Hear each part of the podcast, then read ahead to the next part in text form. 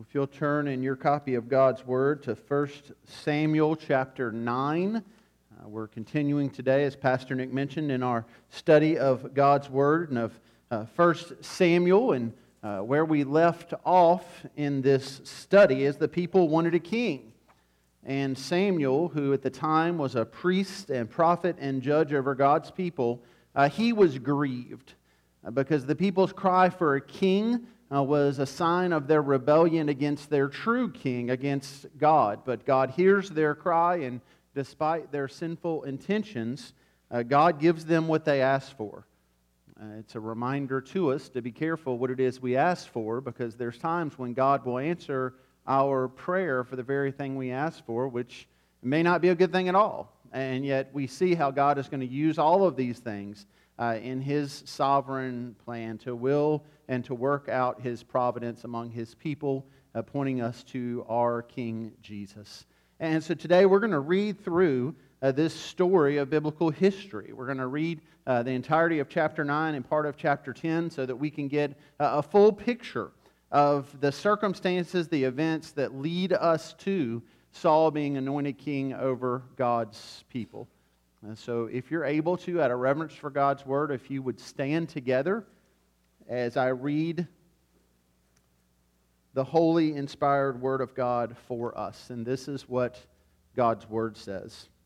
1 Samuel 9, beginning in verse 1. There was a man of Benjamin whose name was Kish, the son of Abiel, the son of Zeror, the son of Becorath, the son of Aphiah, a Benjamite, a man of wealth. And he had a son whose name was Saul, a handsome young man. Uh, there was not a man among the people of Israel more handsome than he. From his, soldier, his shoulders upward, he was taller than any of the people. Now, the donkeys of Kish, Saul's father, were lost. So Kish said to Saul his son, Take one of the young men with you and arise and go and look for the donkeys. And he passed through the hill country of Ephraim. And he passed through the land of Shalishah, and they did not find them. And they passed through the land of Shaalim, but they were not there. And then they passed through the land of Benjamin, but they did not find them. And when they came to the land of Zuph, Saul said to his servant who was with him, Come, let us go back, lest my father uh, care about, lest my father cease to care about the donkeys and become anxious about us. But he said to him, Behold, there is a man of God in this city, and he is a man who is held in honor. All that he says comes true. So now let us go there. Perhaps he can tell us the way we should go. Then Saul said to his servant, But if we go, what can we bring the man? For the bread in our sacks is gone, and there's no present to bring the man of God. What do we have? The servant answered Saul, Here I have with me a quarter of a shekel of silver, and I will give it to the man of God to tell us our way. Formerly in Israel, when a man went to inquire of God, he said, Come, let us go to the seer, for today's prophet was formerly called a seer. And Saul said to his servant, Well said, come, let us go. So they went to the city where the man of God was. As they went up the hill to the city, they met a young, young women coming out to draw water and said to them, Is the seer here? They answered, He is. Behold, he is just ahead of you. Hurry. He has come just now to the city because the people have a sacrifice today on the high place. As soon as you enter the city, you will find him before he goes up to the high place to eat, for the people will not eat until he comes, since he must bless the sacrifice. Afterward, those who are invited will eat. Now go up, for you will meet him immediately. So they went up to the city. And as they were entering the city, they saw Samuel coming out toward them on his way up to the high place. Now, the day before Saul came, the Lord had revealed to Samuel, Tomorrow, about this time, I will send to you a man from the land of Benjamin, and you shall anoint him to be prince over my people Israel. He shall save my people from the hand of the Philistines. For I have seen my people, because their cry has come to me. When Samuel saw Saul, the Lord told him, Here is the man whom I spoke to you. He is the one who shall restrain my people. Then Saul approached Samuel in the gate and said, Tell me, where is the house of the seer? Samuel answered Saul, I am the seer. Go up before me to the high place, for today you shall eat with me, and in the morning I will let you go and will tell you all that is on your mind. As for your donkeys that were lost three days ago, do not set your mind on them, for they have been found. And for whom is all that is desirable in Israel? Is it not for you and for all your father's house? Saul answered, Am I not a Benjamite, from the least of the tribes of Israel? And is not my clan the humblest of all the clans of the tribe of Benjamin? Why then have you spoken to me in this way? Then Samuel took Saul and his young man and brought them into the hall and gave them a place at the head of those who had been invited, who were about 30 persons. And Samuel said to the cook, Bring the portion I gave to you, of which I said to you, put it aside. So the cook took up the leg and what was on it and set it before Saul. And Samuel said, See, what was kept is set before you. Eat, because it was kept for you until the hour appointed, that you might eat with the guest. So Saul ate with Samuel that day. And when they came down from the high place into the city, a bed was spread for Saul on the roof, and he lay down to sleep. Then at the break of dawn, Samuel called to Saul on the roof, Up, that I may send you on your way. And Saul arose, and both he and Samuel went out into the street. As they were going down to the outskirts of the city, Samuel said to Saul, Tell the servant to pass on before us, and when he has passed on, stop, here yourself for a while, that I may make known to you the word of God.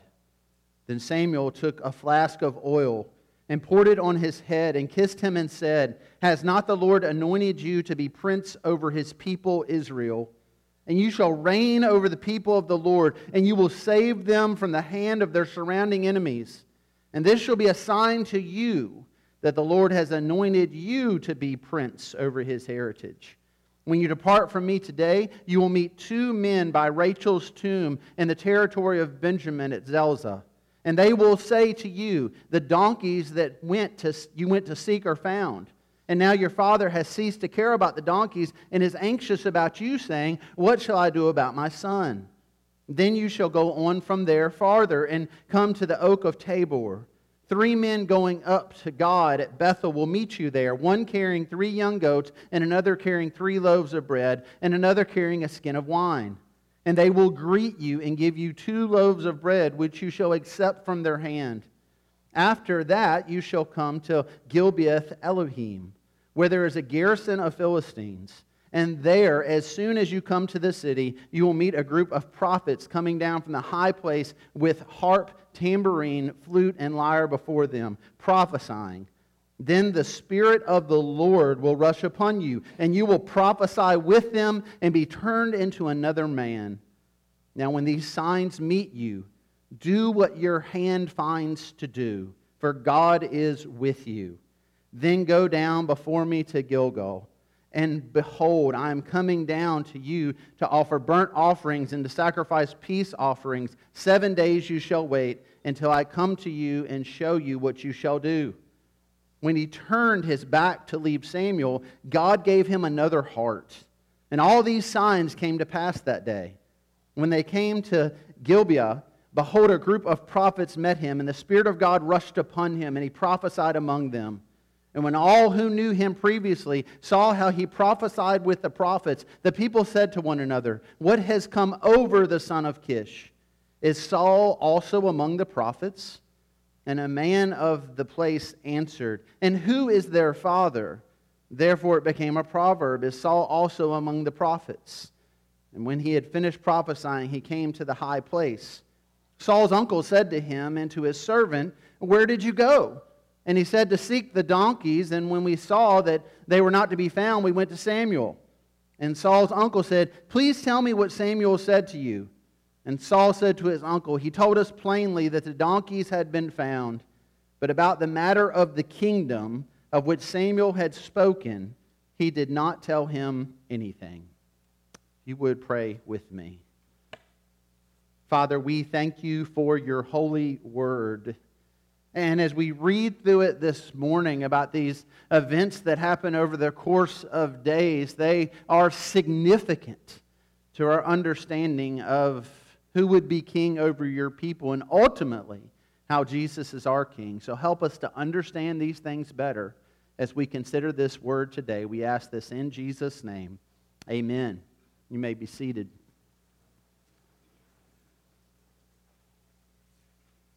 It is Monday morning and you are running late.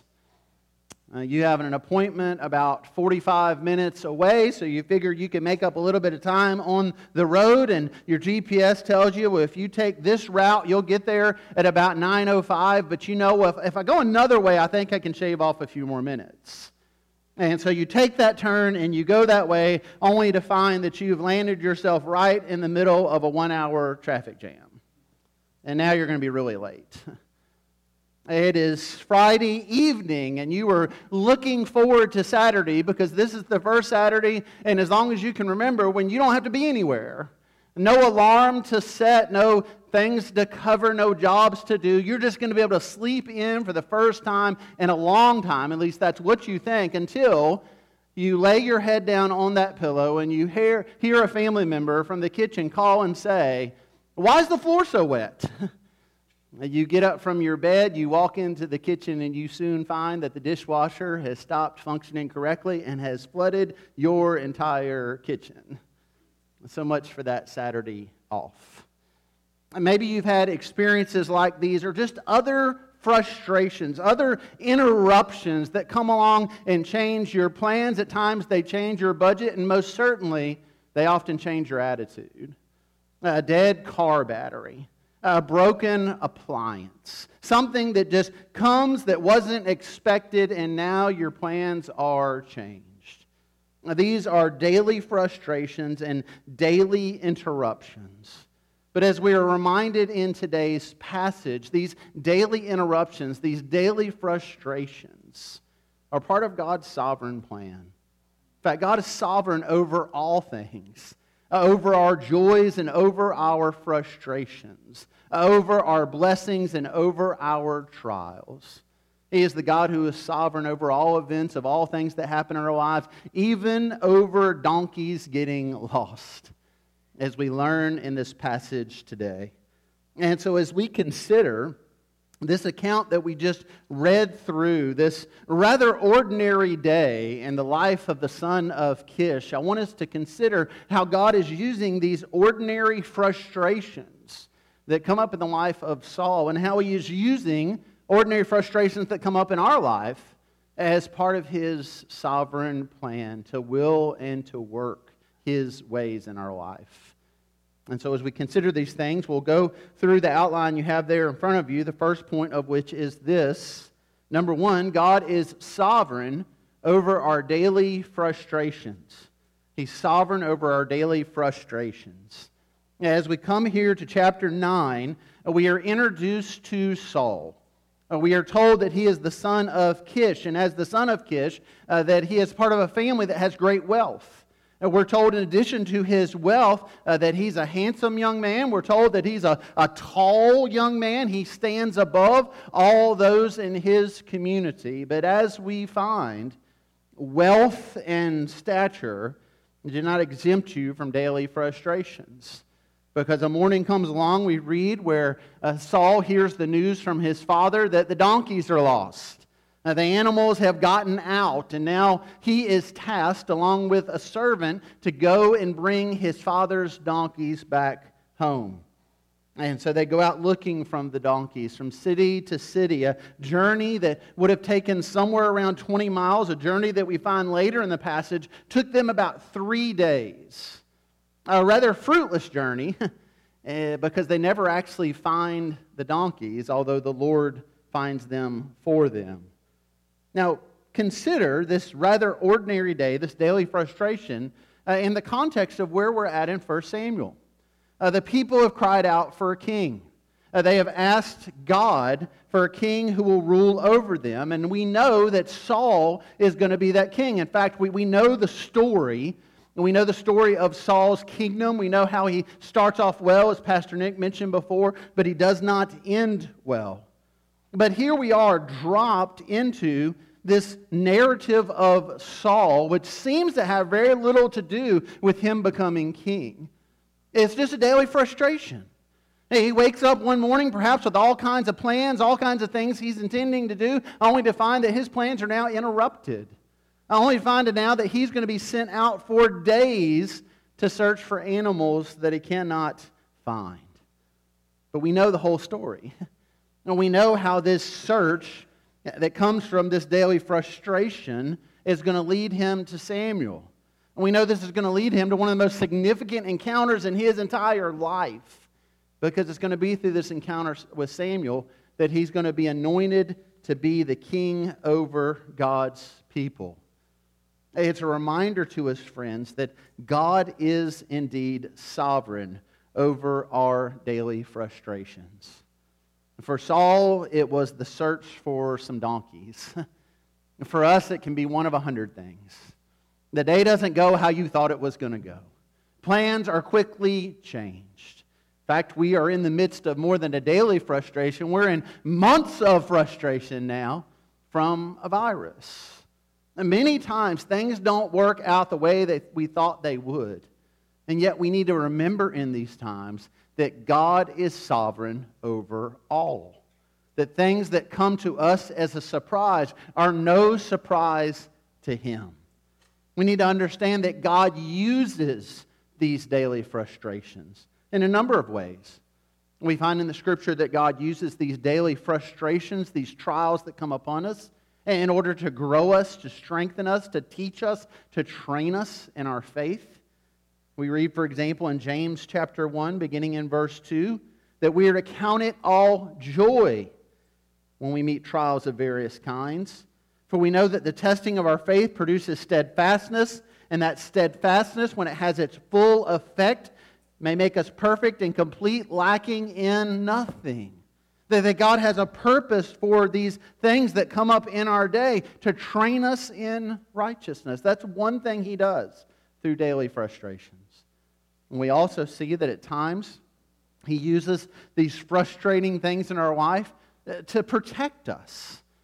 Perhaps you've had a situation like this. I remember uh, years ago, Sandy and I were on a trip to North Carolina to see family. And uh, if you have small children or you've ever traveled with small children, uh, you know that those trips don't always go according to plan. And so, as we're going along, in my head, I thought, well, you know, this is how many hours we have, so this is how many stops we'll have. And the less stops, the quicker we'll get there. And I quickly learned that the number of stops I thought we would take, we had already taken in like the first two hours uh, somewhere around eastern Tennessee, I remember specifically, uh, we stopped with the intention of using the bathroom. Maybe have that conversation. Everybody use the bathroom. Well, I don't have to use the bathroom. Yeah, you do have to use the bathroom because we're stopping to use the bathroom, so use the bathroom. So everybody goes to the bathroom, and you get back in the car, and what happens 10 minutes down the road? Daddy, I've got to use the bathroom. And so frustration comes. And so, as I'm frustrated and I'm thinking about how we're just never going to make it to this trip, and I hear the cry of my child needing to go to the bathroom, we pull off, make another bathroom stop, and get back on the interstate only to find that just a few miles up the road there had been a major wreck. And the first thought that came to my mind was had we not stopped, we would have been right in the middle of that. There's little frustrating events that happen in our life, and at times, God puts those in our life to protect us. Hey, He puts them in our life to train us, to teach us. And there's times He puts them in our life for reasons that we don't fully understand and may not ever understand this side of eternity. But we're called to trust in Him that He's doing a good thing ultimately through them. We read in Romans chapter 8, verse 28 we know that for those who love God, all things, all things work together for good for those who are called according to his purpose. So, the resounding message we see, friends, from Genesis to Revelation, is that God is sovereign over these things that so often frustrate us. Therefore, number two, we should seek and trust God in every circumstance.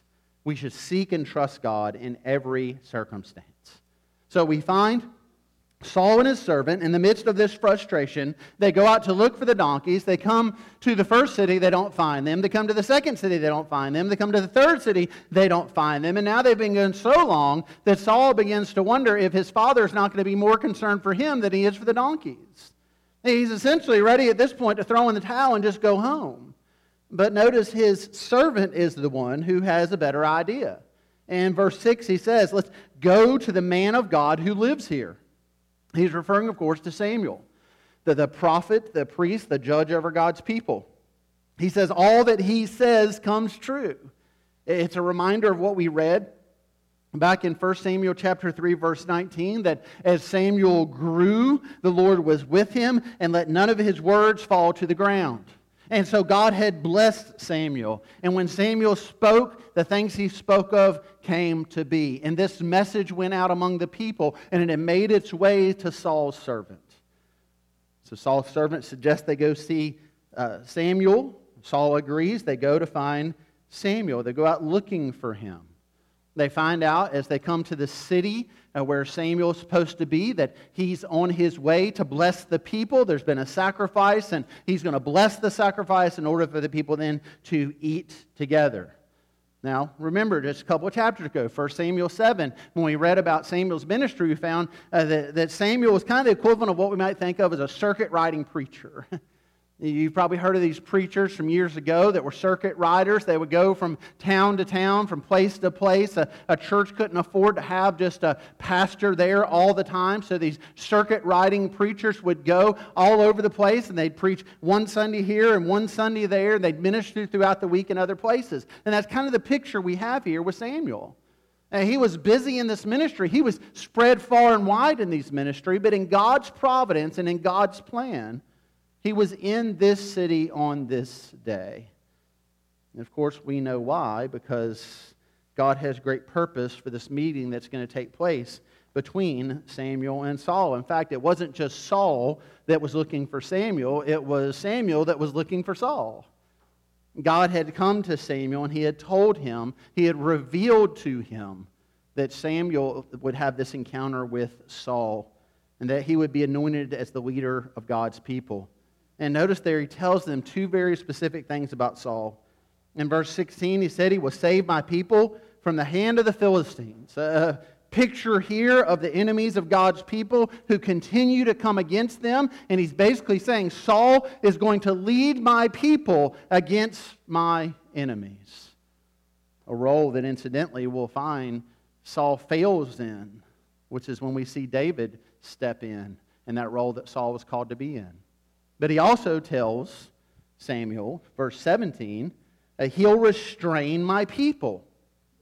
Now, what does that mean? He's going to restrain my people.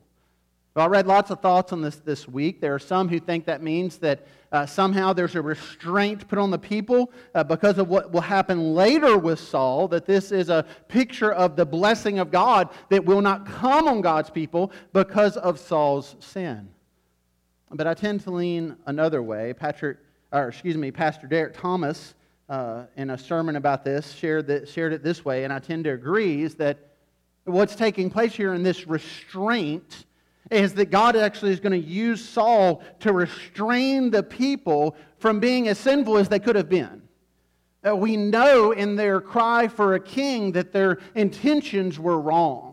And we know that this was a rebellion and a sin against God. God says this very clearly to Samuel when he talks to them, him about giving them, the people, a king. And so the restraint that we see here seems to be, as Saul starts out well as king, he ends poorly, but he starts out well. It seems to be that Saul is a restraint to the people and that he keeps them from being as foolish as they could have been. He keeps them from the great sin they could have committed. And in this way, we should appreciate this because God puts people like that in our lives all the time. He puts restraints in our life. And for some of us, that's a spouse who makes us appear to others far better than we actually are, who we run ideas past and can graciously tell us that's probably not the best idea, who protects us from our foolishness, at times from our sin. It could be for some that's a fellow believer, someone in your life who's an encourager to you. And when you find yourself just about to step further into sin, God places them there to restrain you, to encourage you, and to correct you. I mean, this is the role of the church of our Lord Jesus. We are called to be a restraint for one another. Left to ourselves and our own devices, we would be in a miserable place. But God has gifted us with one another. And one of the many purposes of us coming together is that we might encourage the saints, that we might equip one another, that we might at times correct one another and rebuke one another that we might speak the truth in love, that we might not go down the path that otherwise we would have gone down. And I think perhaps that's what we see God doing here through Saul for the people. And I think that's what he means in verse 17, where he says, He'll restrain my people. And so now we have this encounter in verse 18 and following between uh, Saul and Samuel. Samuel invites him to eat and to dine, and we see this, this position he puts him in of prominence. We see a great humility at this point in Saul's life. We won't see that later, but we see it now. But we see through all these things how God is raising up Saul to be the prince, the leader of his people. It's a reminder to us again this encounter between Saul and Samuel that we should seek and trust God in any and every circumstance we find ourselves in, in our daily joys and in our daily frustrations. We're reminded here that God has a purpose for everything we encounter.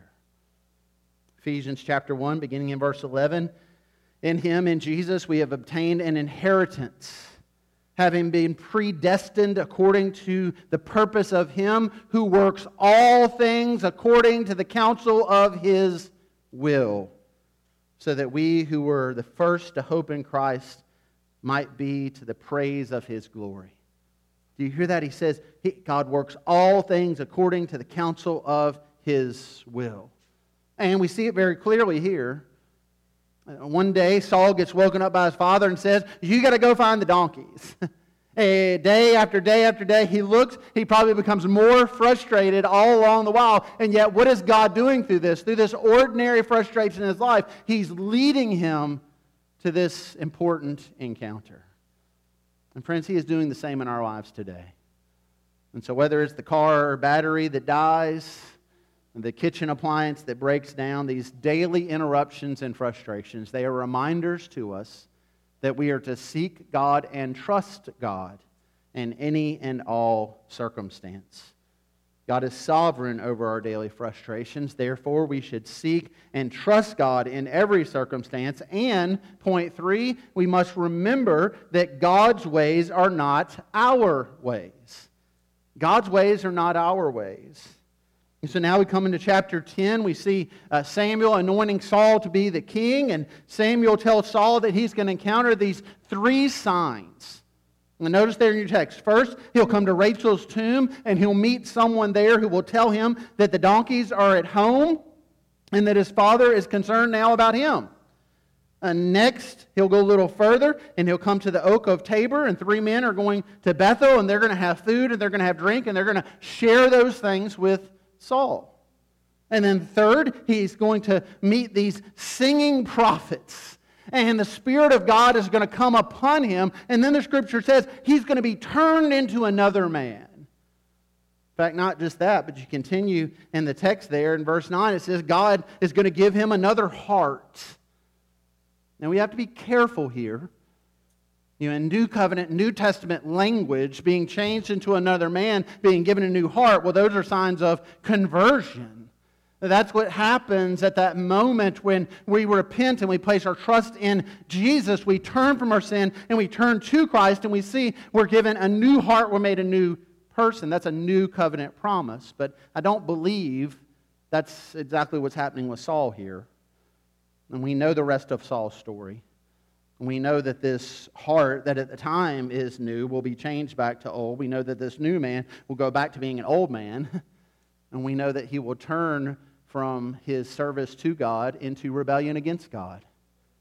I think what we see here is the Spirit of the Lord coming upon him in order to enable him to perform certain actions as the prince, the ruler, the king, the leader over God's people.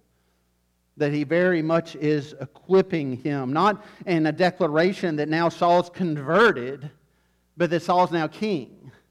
And he's equipping him and putting him in this place where now he's going to rule and lead God's people. And he's calling him to do that according to God's ways. But we know that he will ultimately fail in that. But for now, we see him responding to these things. We see these signs. They are a sign of God's anointing to him. Verses 10 through 13, we see the Spirit at work in his life immediately. In fact, when he encounters this group of prophets, he's able to prophesy to them. And then we have this other encounter, which can seem a bit unusual to us there at the end of our passage.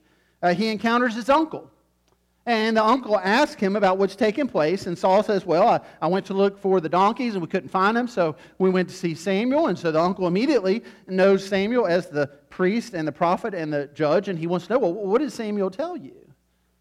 Well, it might be peculiar to us at this point because Saul's quick to tell him, Well, he told him about the donkeys, but he doesn't say anything about the kingdom, which you would imagine is much more significant at this point. he doesn't say anything about the prophet over God's people, anointing him to be the king over God's people. That, that's a pretty big deal. And yet Samuel doesn't say a word, or excuse me, Saul doesn't say a word about it. And I think that's because he knows, he's able to discern through the Spirit of the Lord in him, how his uncle would likely respond to that at this point. See, the people had cried out for a king. And you can imagine how they thought that king might come to them. How would God choose that king? Would he speak to a burning bush? Would he, would he part a sea and a sign of his anointing over this next king? Would a raging, thunderous voice come from a mountaintop? Some donkeys got lost. That's how he chose the next king. It didn't make sense, and it certainly wouldn't have made sense to God's people, but it's a reminder to us that God's ways are not our ways, and that God moves in rather mysterious ways. In that familiar hymn, William Cowper says it very clearly God moves in a mysterious way, his wonders to perform. He plants his footsteps in the sea and rides upon the storm deep in unfathomable minds of never failing skill, he treasures up his bright designs and works his sovereign will. It is a mysterious thing, the way the hand of God moves. His ways are not our ways. And what we see here in this text is a reminder to us of that. And you know the rest of the story, and we'll cover it in weeks and months to come. This Saul will be the king over God's people, but he will be a king who fails. He will be followed by other kings who have their own struggles, other kings who will fail in their own ways. But he is pointing us, and these others are pointing us to a king who will never fail. A king who doesn't lose his donkeys. In fact, at one point, he sends his disciples on to find a donkey in a place he tells them it will be a king who will ride that donkey into Jerusalem. And in that moment, the people will cry out, Hosanna, Hosanna, the king is coming. But those same people quickly will cry out, Crucify him, crucify him.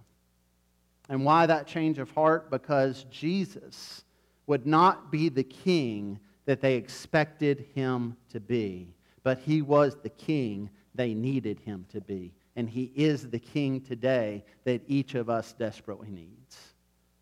But the scripture tells us clearly, friends, that you have to respond to the offer Jesus makes of kingship in your life and in my life. The scripture says that all of us have sinned and fall short of the glory of God, and that the wages of our sin is death. It tells us that we are rebellious in all things against our King.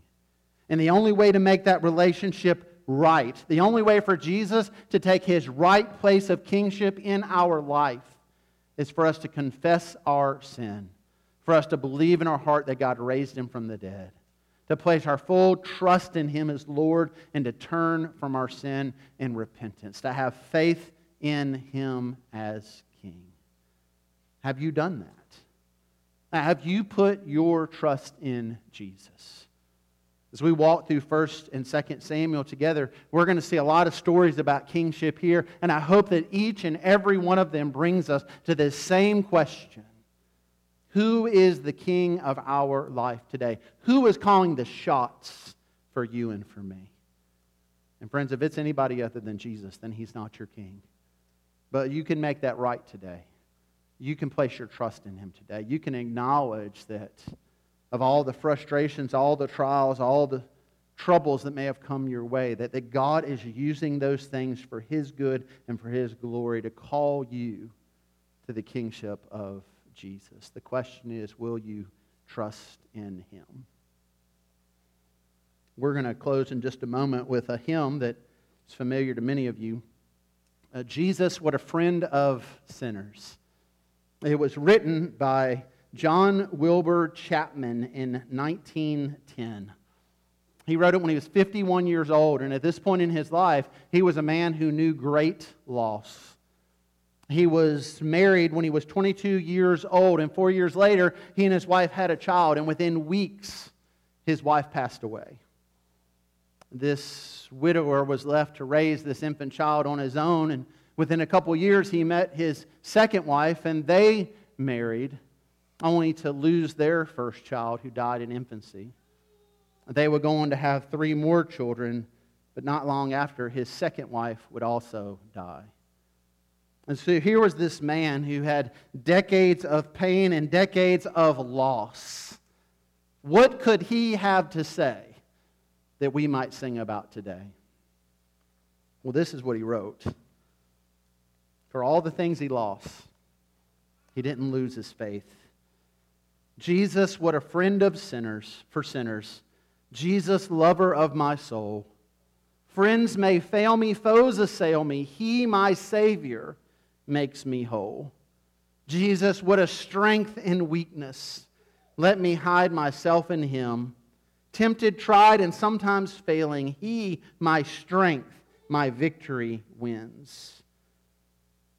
Jesus, what a help in sorrow while the billows over me roll, even when my heart is breaking, He, my comfort, helps my soul. Jesus, what a guide and keeper. While the tempest still is high, storms about me, night overtakes me, He, my pilot, hears my cry. Jesus, I do now receive Him. More than all in Him I find, He hath granted me forgiveness I am his and he is mine. Hallelujah. What a Savior. Hallelujah. What a friend. Saving, helping, keeping, loving. He is with me to the end. Friends, those are words of someone who knew pain and suffering, but someone who knew Jesus as his king. Do you know him as your king today? In just a moment, we're going to stand and I'm going to pray for us and we're going to sing that song that I just read to us. And as we sing it, we do invite you to respond. And a great response is through worship and through singing those very words I just read. It may be also that God is leading you during this time of response to acknowledge Jesus as your King, to confess Him as Lord, and we invite you to come and do that publicly. It might be that you have questions about the gospel. It might be you just need someone to pray with you. And I'll be here to do that during this time. And so we invite you to worship, we invite you to respond. So let's stand together. Let me pray for us, and then let's sing. Father, we thank you for the good news of the gospel. We thank you for this reminder from your word today about how you use ordinary daily frustrations to work out your plan and your will this reminder that because of that, we, we need to trust in you in any and all circumstance. And I pray, Lord, that that's what we do today. I pray, Lord, if there's anybody here who perhaps even this morning find themselves in just a frustrating situation, I pray that you would pray that you would remind them, Lord, that you're sovereign over all. Lord, we don't always understand your ways. You move in mysterious ways. Your ways are not ours. So help us to trust in you, Lord, even when we don't understand. Help us to have faith. And Lord, I pray that if there's any here who, who cannot say in, in boldness and insecurity, insecurity today that Jesus is their king. I pray now, Lord, that they would place their trust in Christ. And we ask this as we sing in Jesus' name. Amen. Church, let's lift our voices and sing, and you come as the Lord leads today.